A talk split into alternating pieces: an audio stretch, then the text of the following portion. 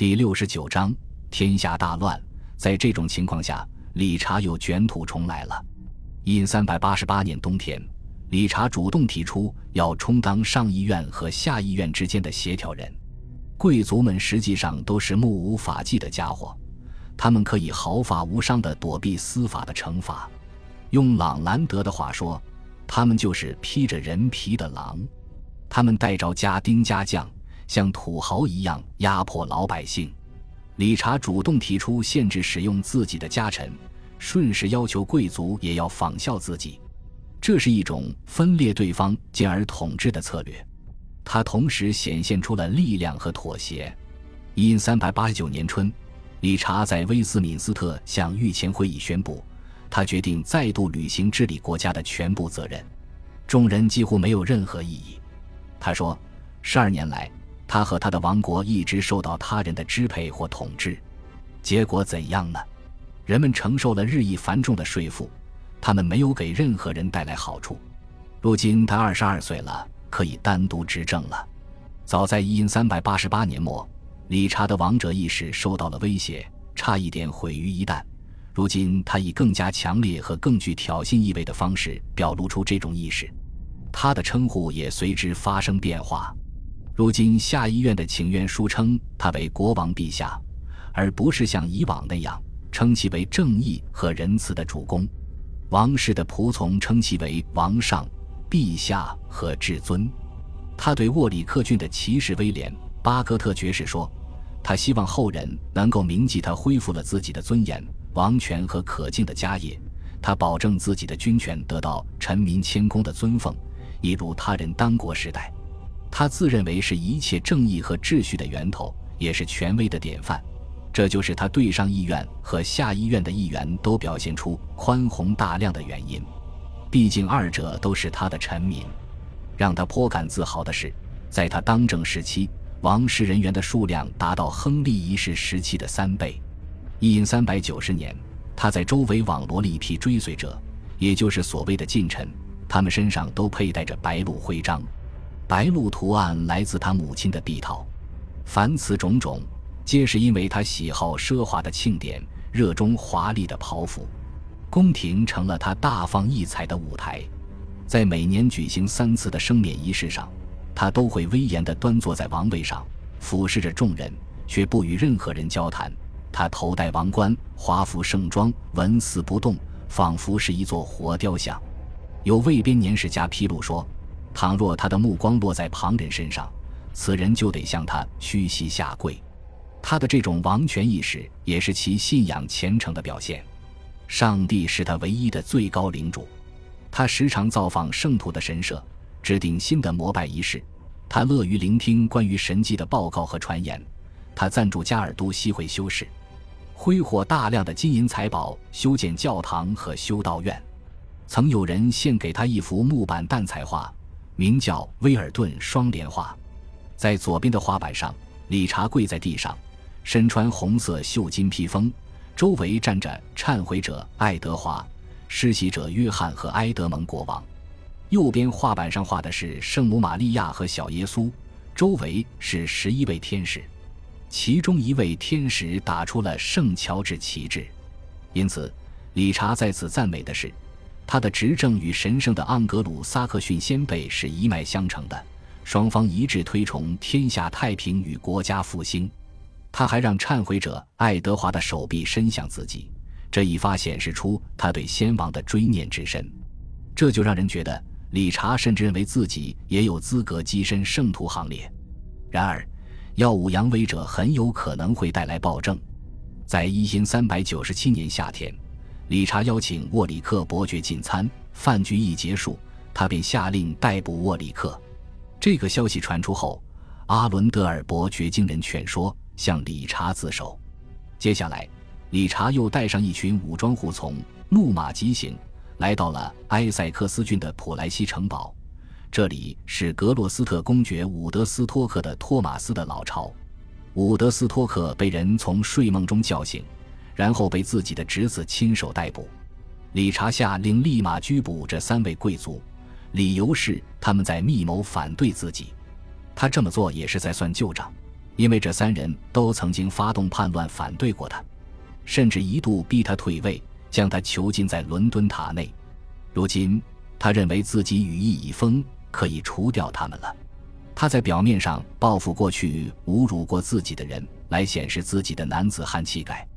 编年史作者托马斯·沃尔辛厄姆写道：“王国在突然间陷入混乱，一切都是人们始料未及的。”接下来，理查召开议会，在一片疑虑与恐惧的氛围之下，这届议会只能对他唯命是从。他有一万个理由去配合国王。威斯敏斯特四处都是军人，国王从他最青睐的柴郡调来三百名长弓手充当保镖。议会的会场被长弓手团团围住，理查依靠武力和暴力威胁为自己开路。这届议会一开始，他就借着大法官之口宣布，国王要全权当政。他完全清楚先前的种种不法之举，但是出于对人民的热爱，他现在决定大赦天下。但只有五十个人不在赦免之列，至于他们是谁，他不肯公开。这当然是吓唬众人。逼人臣服的策略，他不喜欢谁，谁就有可能位列其中。在下议院的敦促之下，国王还宽宏大量的同意对皮革和羊毛征收永久性税收。伍德斯托克的托马斯被捕后，被送到加莱海港的英军要塞中严加看管。理查直接下令将其秘密处死。有人说公爵是被人用毛巾勒死的，也有人说。他是被人用羽毛垫子闷死的。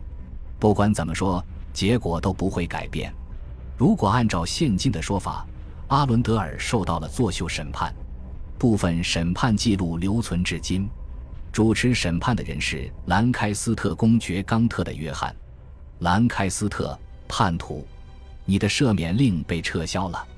阿伦德尔一派胡言，我从未当过叛徒。兰开斯特。那你为何请求赦免，阿伦德尔？为了堵住敌人的嘴，你就是其中之一。理查，回答对你的指控。阿伦德尔，我现在总算看明白了，你们这些指控我的人都在说谎。我所得的赦免是你成年之后早已赐予我的。理查，是我赐予的，这是不假，但前提条件是这不会伤害我。兰开斯特。赦免毫无用处，赦免果然毫无用处。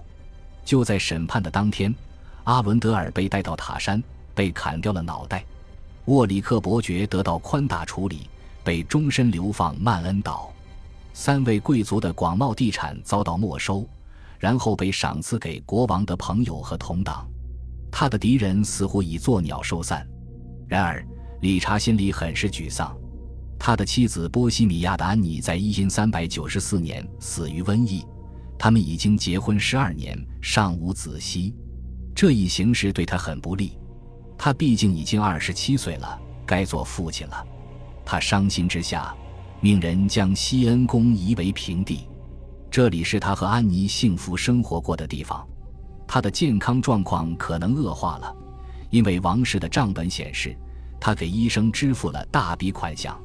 他的脾性也很可能变得愈加凶暴。后来有很多贵族作证说，他们实际上很害怕国王。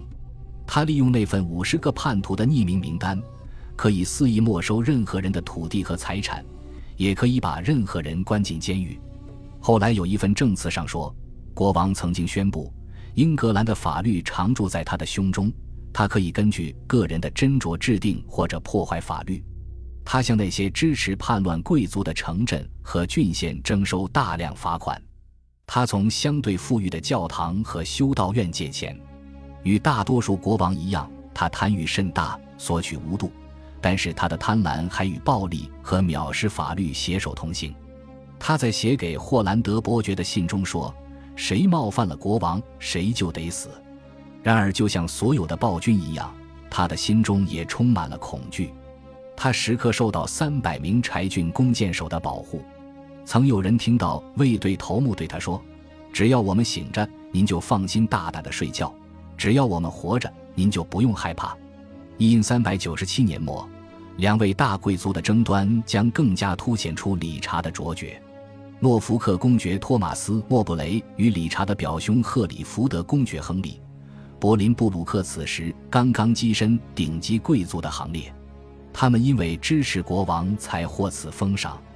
例如，在伍德斯托克的托马斯被关押在加莱期间，莫布雷曾任加莱镇守使，他毫无疑问在伍德斯托克被害一事中发挥过一定的作用。